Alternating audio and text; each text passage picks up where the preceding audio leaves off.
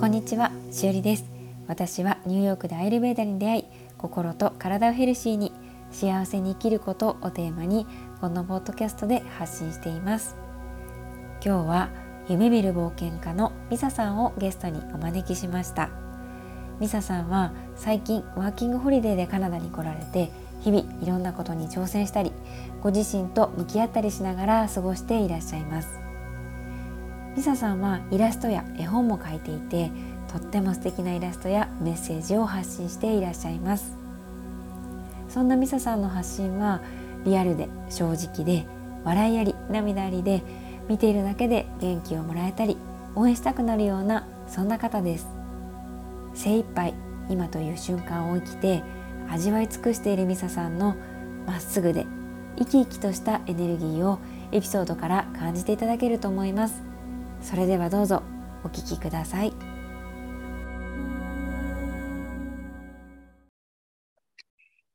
今日はゲストにミサさんをお招きしました。ミサさん、こんにちは。こんにちは。今日ありがとうございます。こちらこそありがとうございますじゃあ、早速なんですけれども、リスナーの皆さんにミサさんのことを教えていただいてもいいですか？はい。皆様、はじめまして。私は、ミサと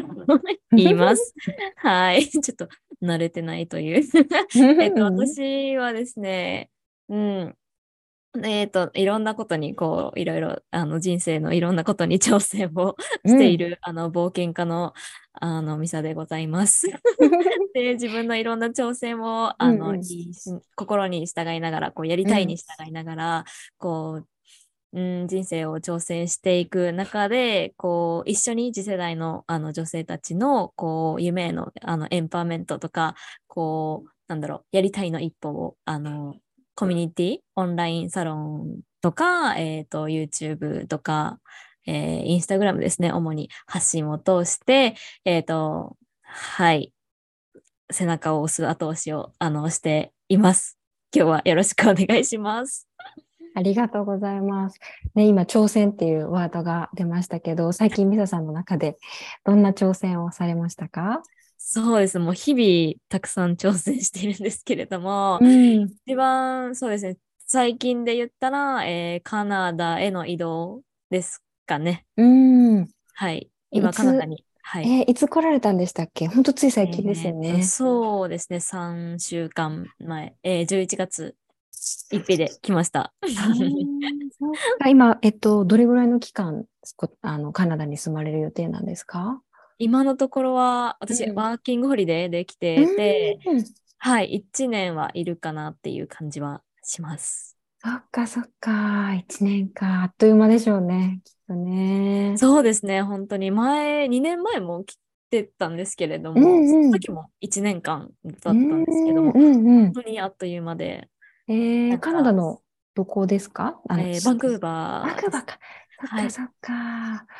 い、じゃあもう今仕事始められてるんですか？そうですね。すごい。カフェで働いています。カフェなんだ。いいですね。じゃあ、コーヒー作ったりする方ですか？それとも、サーブする？全部ですね。全部？サーブっていうほどでかくないんで、まあなんかオーダーを聞いて、全部コーヒーも作って出すって感じですね。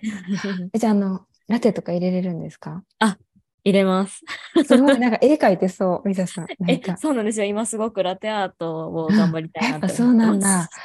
そっかそっか、ね、絵本もね描かれたんですもんね、クラファンで。そうですね、最近の挑戦のその一つとして、そうですね、絵本の制作も最近、本当に最近、はい、やりました。すごい、クラウドファンディングもね、目標額に達成されて、おめでとうございます。応援のおかげでありがとうございますちなみにその絵本のこうコンセプトというかで、どういうコンセプトで書かれたんですか？そうですね、結構自分がこう夢へ向かっていくっていう、このなんだろうな、こう自分のこの自分ありのままの自分でこうやりたいことをやっていくっていう中で、こうやっぱりこう自分を受け入れることであったりとか、こうなんだろうな、自分への愛であったりとか、そういう部分がすごく大切だなっていうのをすごく痛感したので、そういうこう自分に優しくなれるようなリマインドをこうたくさん詰めたような内容にはなっております。それは、子供だけではなくてこう大人にも向けて書かれたっていう絵本ということですね。そうですね。結構、最初はこう大人に向けてあえて大人に向けての絵本というか、こうやっぱり大人になっていくについて結構こう頭で考えてしまうというか、こう、こうするべきというふうにこう肩にはまっていってしまうんだけどがちかなって思うんだけど、こう絵本ってこう考えるというよりはこう見て感じるというか、こうパッと見て自分こういう風なことを感じるなとか、こうそういう心の部分っていうのをすごく大切にしてほしいなっていうので、こう大人に向けての絵本だったんだけど、もちろんお子様とも一緒に楽しんでいただいていて、すごく、光栄でございます。すごい、その絵本っていうのはどういうきっかけでこう書こうって思われたんですか？そうですね、もうなんか話し出したら長くなりそうだけど、もともと私そもそもこうイラストとかをそう世の中に出すほどこう書いたことはなくて、こう本当にこう趣味程度でこう楽しいなぐらいで書いてたものだったんですけど、こう自分自身こう発信活動を始めて、こう、内容としてはこう自己啓発であったりとか、こう自分自身にこう愛を注いで、でその愛が外側から溢れるような、こう、なんて言ったらいいんだろうな、そういう発信をしていて、自分を大切にしようみたいな感じの発信を、こう、1年、2年前ぐらいかなから始めて、そこから、ずっとやっているうちに、こう、自分自身が、苦しくなったというか、こう、誰かをこう苦しんでる人を助けたいとか、こう助けようとしすぎて、こう自分自身にこう自分自身へのこうなんか愛がなくなって、もうなんか自分何したいんかなってこうすごい立ち止まった時があって、なんかその時にこうなんかあんまり何も考えられへんかった時にパッてなんかこう手が勝手にこうイラストを描いてて、ですごく楽しくなってきて、でなんかその時はすごいなんか似顔絵とかを描くのがすごく好きで、なんか勝手にこう知ってる人の顔を描いてはこうそれを勝手にプレゼントしたりして、なんかそういうことをしてて、すごい自分が楽しいなって、ただただ自分が楽しいことっていうのをこう一回やってみた時に、こう似顔絵をプレゼントした時にすごい自分が思ってる以上にすごい喜んでもらえたりとか、その時にすごいハッとしたというか、こう、自分が楽しいことをして、その時にこう相手にも喜んでもらえること、これすっごいこう内側からの幸せを感じたというか、こう前はずっとこう他人軸というか、こう誰かを助けたいから、こうなんか普通のことやと思うんですけど、なんかこう誰かを助けたいっていう気持ちでこう発信してたのが、実はこう自分は別にやりたくないというか、自分は逆にこう苦しくなっていくっていうので、いやでもその状態でこう助けれたとしてもなんか全然幸せを感じなかったんだけど、こう逆でこう自分が幸せなことをして、こう誰かも幸せになってくれる、この循環がすごく自分の中でもっとやりたいなっていうふうに思ったし、これこそがこう自分の愛っていうのがこう一番大切なんだなっていうのをすごく体現して、でそこからもっとなんかこうイラストっていうのをやっていきたいなっていうか、この自分の幸せでこう他人を幸せにできることってすごくこう最高やなって思ったので、それを続けたいなって思って、でその時にこうなんかずっと自分は本を書くのがなんか夢やったんですよね。でなんか Google ドキュメントとかにいろいろ書いてはこう消したりして、そういうこともうやっぱり自分はこう才能ないから無理やなとか、文章書くのはちょっと無理だよなって思いながらこうやってた時にこうでもこう本でなんかイラストでもいいんじゃんって思ったんですよね、その時に。でそこで絵本でどうだろうっていうふうにこうパッて思ったのが、そうですね、主なきっかけですかね。すごい、やっぱりそうですね、本当に今おっしゃってたみたいに自分が幸せでそれがこう溢れてきてこう周りの人にこうお幸せにしていくっていうのが、それがこう本当に継続する形ですよね。そうですね。すごい。そのなんだろうな、絵本を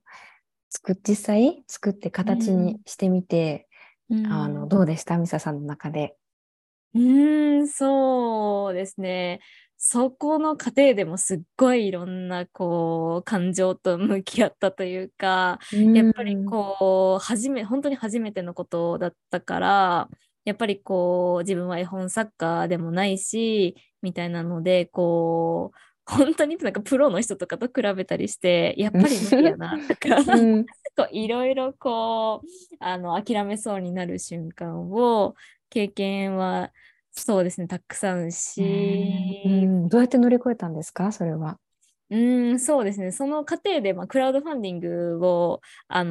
やってたっていうのもあって、結構皆さんからこう応援の言葉をありがたいことにすごくいただいたりとか、やっぱりこうなんだろう、自分のすごい心からやりたいって思ってたことだったから、やっぱりこう自分を見失った時でもこうなんだろう、すでにこう自分のこうギフトを輝かせてるこう絵本を完成させてる自分やったら、こう今どういうふうに考えてるかなっていう、こう考え方をたくさんして、でその時にそう夢を叶えてる自分ってやっぱりこうなんだろう、そんな弱音というか、いろんなこう意地悪な声に負けてないというか、なんだろうね、意地悪な声も聞こえるんだけど、それもこう受け入れながらこう前に進んでいる自分がこう見えたり、でそうですね、そっからいろいろマインドのシフトをたくさんしながら、こう直感で降りてきたものをとりあえず行動に移していったって感じですかね。そっか。なんかその絵本を描くときって、こうストーリーを決めてから描いてったんですか？それともこう絵がありきだったのか、ストーリーありきだったのか、どっちが先だったんですか？そうですね、なんか同時進行かなって感じはします。なんかこうコンセプト的にはやっぱりこう自分になんだろうね、こうパッて自分に変えれるような、自分の軸に戻れるようなこうリマインドをしたいなっていうふうにはこう最初には思っていて、でその時にこういろんな言葉、自分がこういろいろ助けられた言葉であったりとかをこうパッって思い浮かべながら、でそれに合った絵を描いたって感じですかね。面白い。なんか私はなんかそういう風にしたことがないし、私は全然絵が描けないので、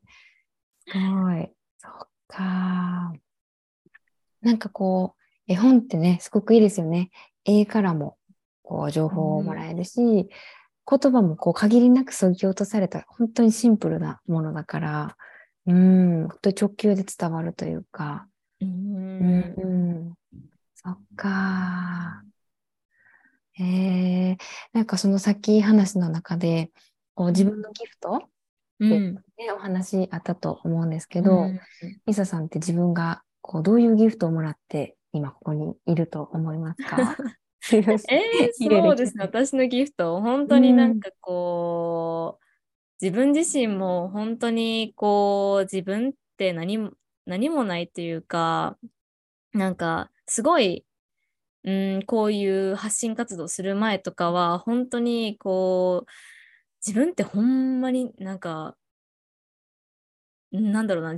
何をしたいの、こう人生で何したいんやろうとか、こうほんまに得意なこともなんかないし、こう何かを変えなきゃ、自分の何かを変えなきゃとか、こう外側であったりとか、こういろいろ視覚であったりとか、すごいこう外側をめちゃくちゃこう変えようとしてたし、それこそ大学生のこう就活っていうこう時期であったから、特にこう何かこうなんだろう、スキルとかがすごくいるんじゃないかとか、いろいろすごい考える時期で、そういう資格があればこう自分を証明できるのになとか、自分をもっとこう自信を持ってこう言えるのになっていう風な、こう自分がそうですね、2年前とかですかね、発信する前はすごく思っていたんだけど、やっぱりこう、そういう外側をたくさん変えてきたけど、こう結局こう自分に全然こうずっと空虚感っていうか、何を達成してもずっとこう、いや自分ってまだまだやなって、十分じゃないなっていうのをすごく感じていて、これってこうなんかもういつ終わるんやろうなっていうのをすごく感じてた時期が本当にずっと、2、3年ぐらい続いてたんですね。だから本当にギフトとか、こうその時にこうライフコーチの方にすごい出会ったんですけど、その時にこうなんだろうね、自分のギフトはこうすでにある、内側にあるみたいなことをこうパッて言われた時に、本当にこう疑問やったというか、いや私何もないけどなみたいな感じやったんですね。だけどこういろいろなんだろうね、たくさんこういろんな内側と向き合うことをいろいろしてから、こうだんだんこう自分ってこうなんだろうね、そのままでもこう愛されてるし、そのままの自分だからこそこうたくさん人なんだろうね、こう人が来てくれるというか、こうなんか応援したくなる感じが、そうですね、すごいこう一生懸命だからなんかそうで、こんな自分を出すだけでこういう風にこう人を元気にできたりとかするんだっていうのをこうだんだんこう発信活動を通してこの1年ですごい分かってきたというか、こう多分自分の素直さとか、その本当にそのままの自分がそうですね、ギフトなんだ。もちろんこうイラストとかもなんだろうね、自分のギフトだなっていう風にこう最近思えてきたっていうのもあるんですけど、そういう技術とかはもうなんかこうトッピングというか、自分の中で、トッピングというか、もちろんすごい自信を持っていきたいギフトではあるけど、こう本当にもうこの自分自身がこうなんかなんだろうね、そのままの素直さですね、がギフトかなってすごい今は感じております。なんか私もそういうね、こう何かが足りないっていう時期がやっぱりあったんですけど、今やっぱそういう思いを抱えてる人って多いのかなって思うんですよね。なんかそういう人にこうミサさんがこうかけてあげたい言葉ってありますか？そうですね、本当に私たちってやっぱりこう大人になっていくにつれてたくさんのこうなんかノイズというか、こう社会にこう溢れているこう何々すべきとか、常識みたいな、そうですね、常識とか、こうやっぱ大学生の私、まあ、大学卒業して1年ぐらいなんですけど、私の場合だったらこう就活をすべきだったりとか、こう痩せるべきだとか、こういろいろすべき常識っていうのがこう溢れ返っている中で、こう私たちってこうそういうのをこう無意識にこう吸収しているというか、こう自分でも気づかないうちにそういうのをこう自分に植え付けて、で多分今それをもとに自分がこう足りないって思っていると思うんですね。なんで足りないかってこう聞いたときに、絶対にこうなんだろう、比較だったりとか、こう完璧主義だったりとか、こういろいろこう外のこうなんだろう、影響っていうのが絶対どこかしらにこう影響していると思うから、それに気づいたらもうすごい第一歩かなってすごい思ってて、やっぱそれがこう本当になかった時で本当に自分自身だけが残るっていうか、本当に私たち絶対こう生まれてきてこうもうそれ自体が完璧で生まれてきたわけだし、そこからいろいろ学んでこう思い込んでるだけというか、こう自分がダメだって思い込んでるだけだから、まずはなんかこうどういうところでそうですね、自分がダメだって思ってるのかって気づくのがすごく一歩だと思うから、このポッドキャストを聞いていただいてる方でそういうふうに悩んでる方もこうその私のちょっとした声がきっかけでなんかこう気づく一歩になれたらすごく嬉しいですね、そうですよね。ありがとうございます。なんか本当にこうキーワードがすごくねたくさん出てきたなとかって思って、なんかこうどういうギフトですかって私お聞きした時にやっぱイラストっていう返信が返ってくるのかなって思ったんですけど、なんかこうそんなままのね自分がギフトっておっしゃっていて、なんかそのイラストはトッピングなんだっていうのを聞いた時に、なんかすごいなるほどなってすごい私自身もね気づかせてもらいました。そっかそっか。で、じゃあその絵本を作られた後に、カナダに行くって決められたんですか？それとももう前々から決められてたんですか？カナダに行くっていうことは。そうですね。結構こう2年前にも行ったって言ったんですけど、その時にやっぱ2020年でこう世界が大変になっていた時の最中に行ったんですよね。そうなんですよ。行きましたね。カナダ結構厳しかったのに。そうなんですよ。こうなんかついて2週間後にこうロックダウンみたいな感じだったんで、なんかギリギリなんか滑り込みセーフみたいな感じやったんですね。ほんまに。そう滑り込みセーフみたいな感じやって。いやまあそれもそれで確かにこうラッキーというかこう、これはまあなんかこうなんだろうね。逆にこう貴重かなっていうふうにすごい、思ったんですけど、まあそれと同時にやっぱりこう自分のなんだろうね、こうやっぱり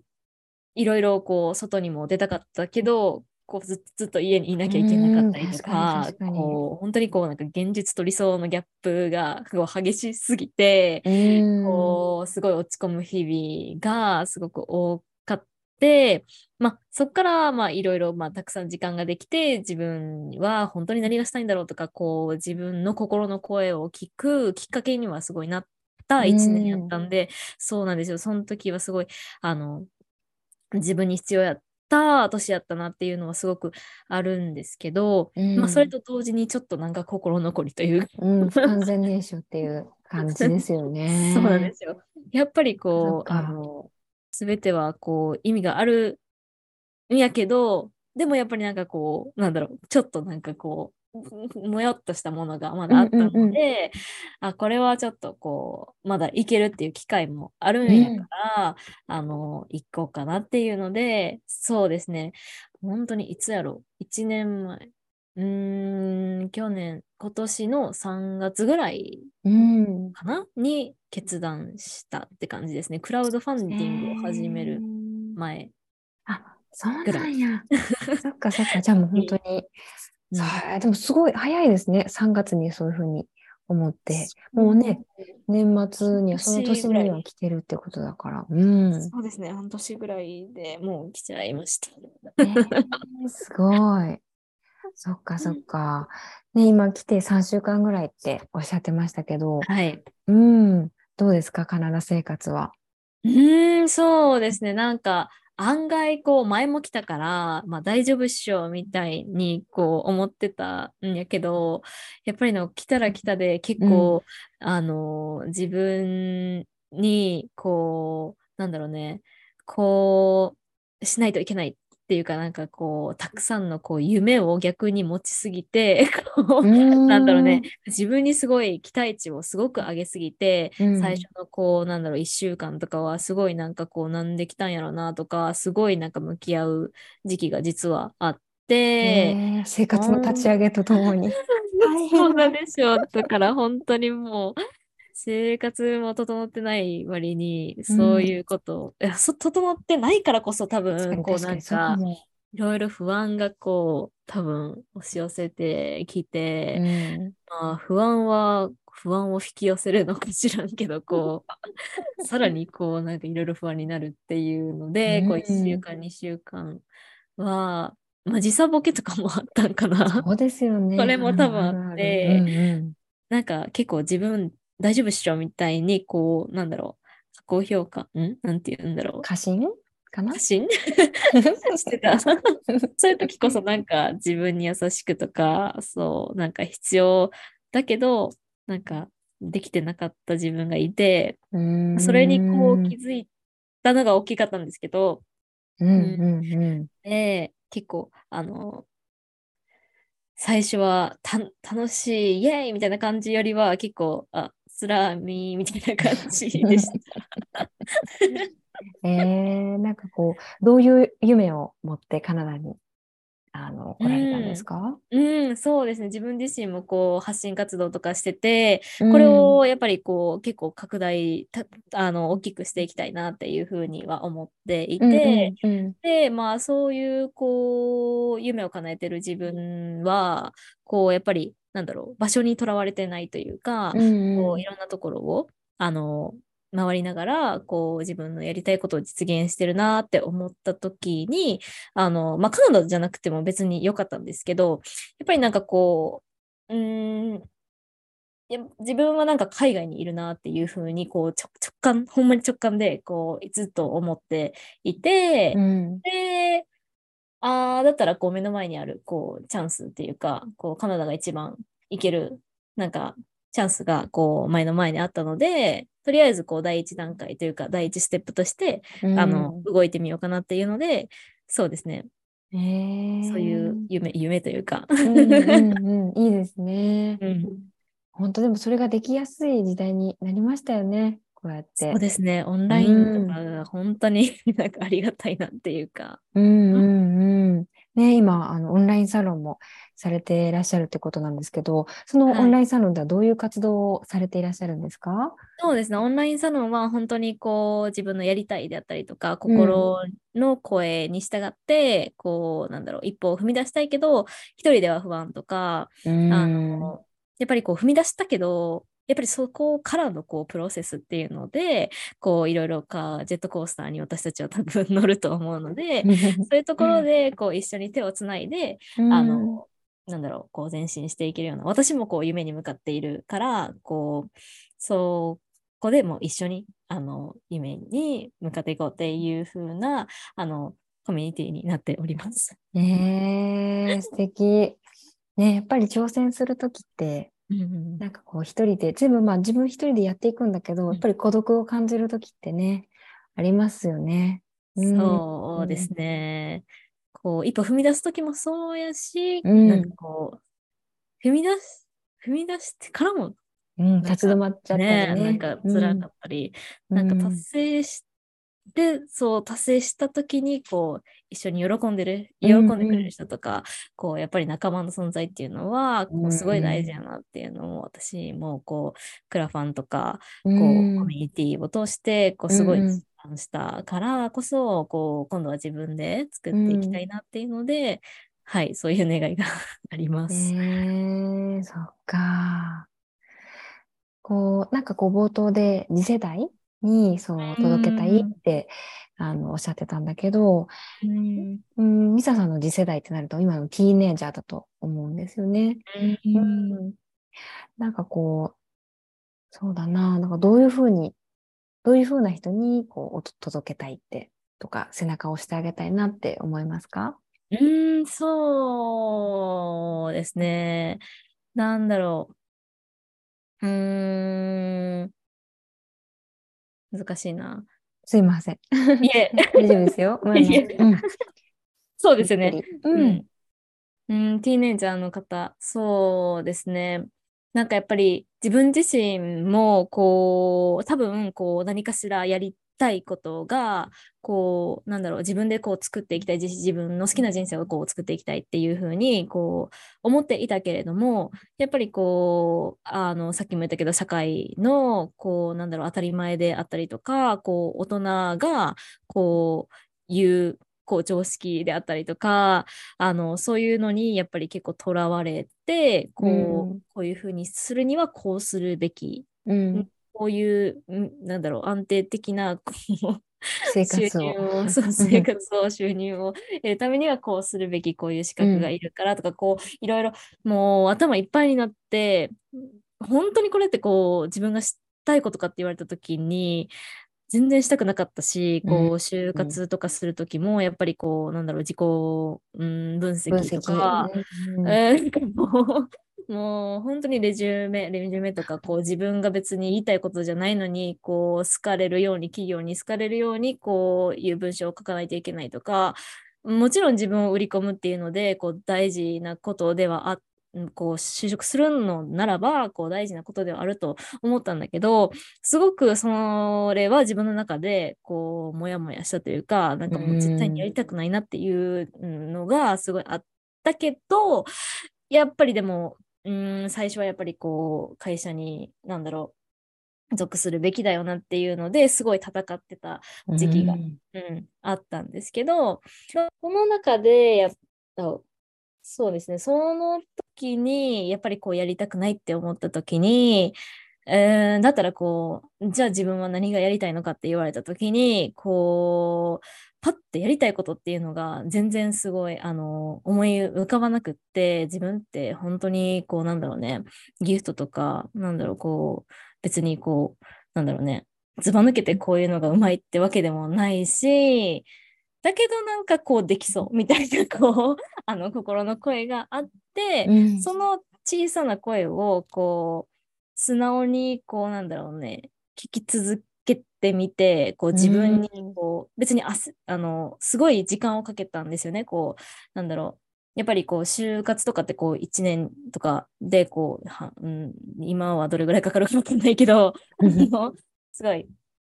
短い期間でこう会社に行くためにこう集中してやると思うんやけどなんかそれ別になんか焦る必要ってなんかあるのかなってすごい思ってそこからこう一回立ち止まってすごいゆっくりゆっくり自分に時間をかけて、うん、でなんかどんどんもちろんこうなんだろうたくさんサポートとかもご自分がこうその時にこうやりたいと思うコースとかこうなんだろうそういうのをこうなんだろうね自分が受けたいと思うこうなんだろう講座とかが、うんうん、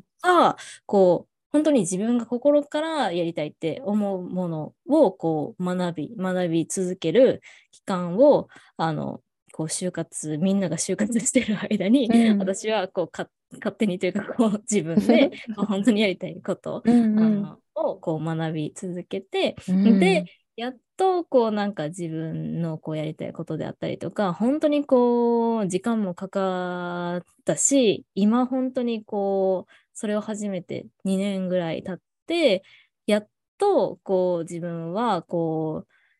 ういうふうに生きていきたいっていうふうにこう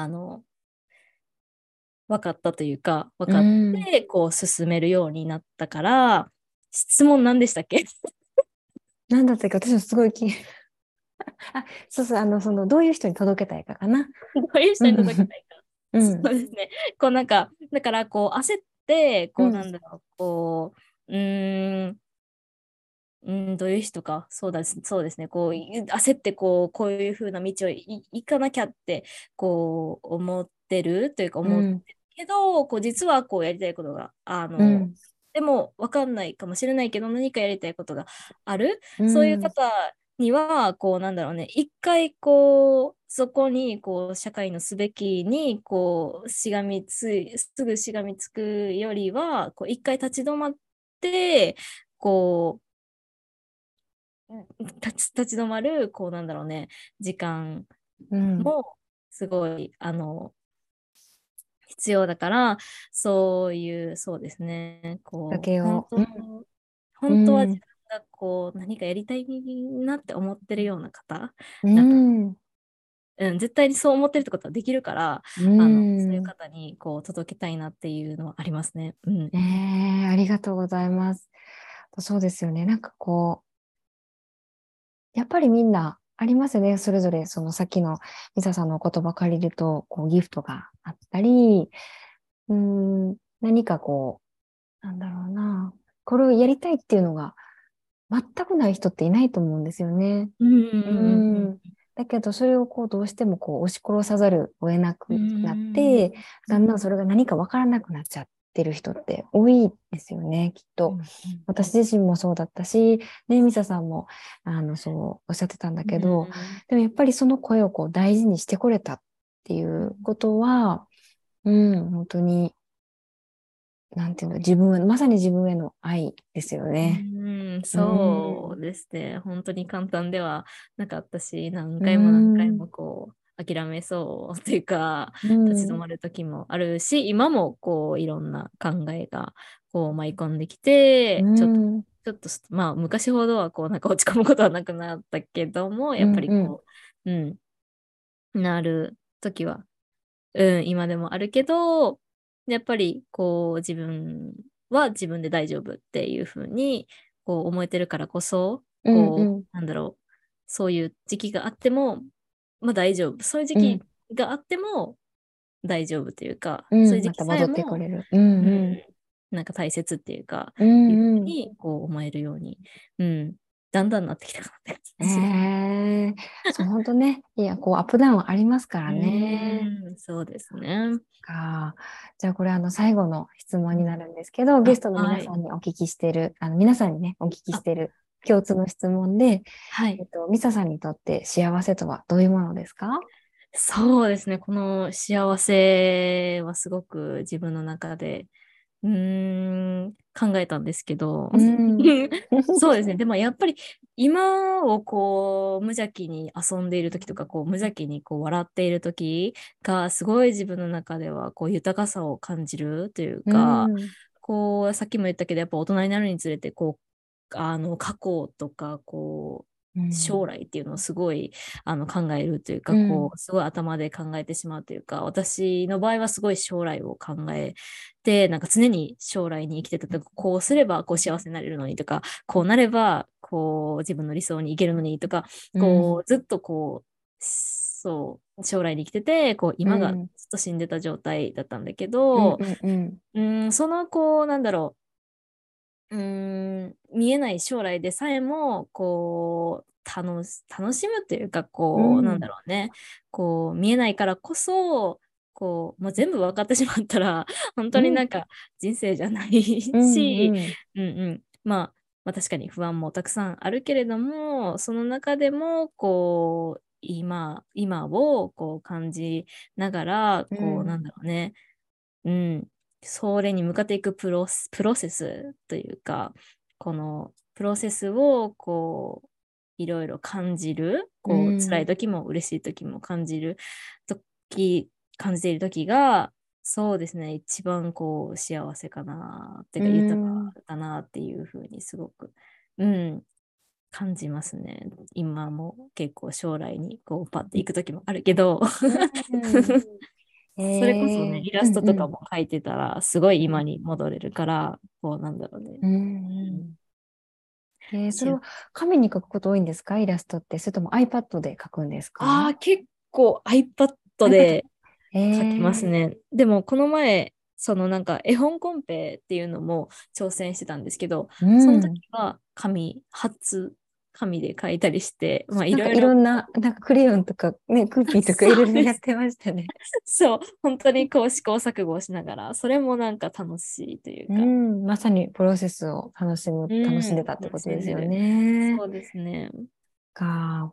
じゃあミツァさんがこう楽しいなって思うのって、うん、まあ、絵を描かれてる時もそうだと思うんだけど、うん、他どういう時にそういう風に思われますか？なんだろうね、なんかこう友達と爆笑してるとかそうですね、あとなんやろう、コーヒー好きなんですけど、うんうん、コーヒー飲みながらなんかお菓子食べたりするのも、うん、コーヒーね美味しい。何が一番好きですか？ラテ？私はそうです、結構エスプレッソが濃いめのラテが好きですね、ご自身でも入れられるからねでもラテアートとか本当してそう、ミツァさん。本当ですか？めちゃくちゃこう、うん、今やりたいなって。そう、あとなんか 3D のやつあるじゃないですか、なんかこう泡で あれめっちゃすごいですよね。あれめちゃくちゃやりたいなって。そう、あれとかやってそうやってそうなんかこうカナダには意外とこうラテアートがないわけではないんですけど、なんかかわいいこうキャラクターとかってやっぱり日本独特やなっていうのをすごい感じてて、自分も結構かわいい系のキャラクターを描いたりするのが好きやから、なんかそういうのをこういいかもカナダにこう発信したいなっていう、こう夢が最近出てきていいですね。いいそうですよ、そっか、それいいかもね。そうなんですよ。なんかめっちゃカフェ流行るかも。なんかキャラものとかこう T シャツとかこうキャラもの T シャツがよく着るんですけど、結構、なんか可愛いねみたいな感じで言われることもよくあって、そうなんです、こういうのもっとあったらいいのになってすごい。確かに確かに。ぜひカナダで流行らせてください。はい、もうたくさん夢だらけですいや素晴らしい、本当今日なんか聞いてて、なんか私もなんかすごいこう勇気というかもらっていいですね、本当ありがとうございます。お忙しい中、こそまたカナダも遊びに行きたいなと思うし、もしアメリカ、ぜひ、来られることあったら声かけてください。はい、こちらこそ、じゃ今日本当ありがとうございます。はい、ありがとうございました。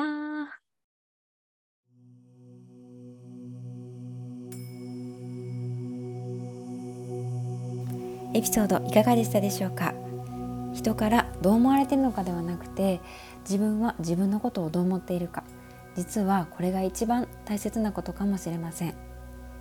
私はずっと特別な何かにならなくてはいけないと焦りみたいなものを感じていた時期があったんですが、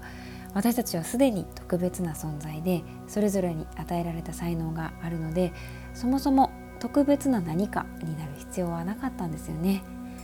そんな私だったからこそ、ミツァさんのそのままの私がギフトという言葉がとても胸に染みました。皆さんはいかがですか？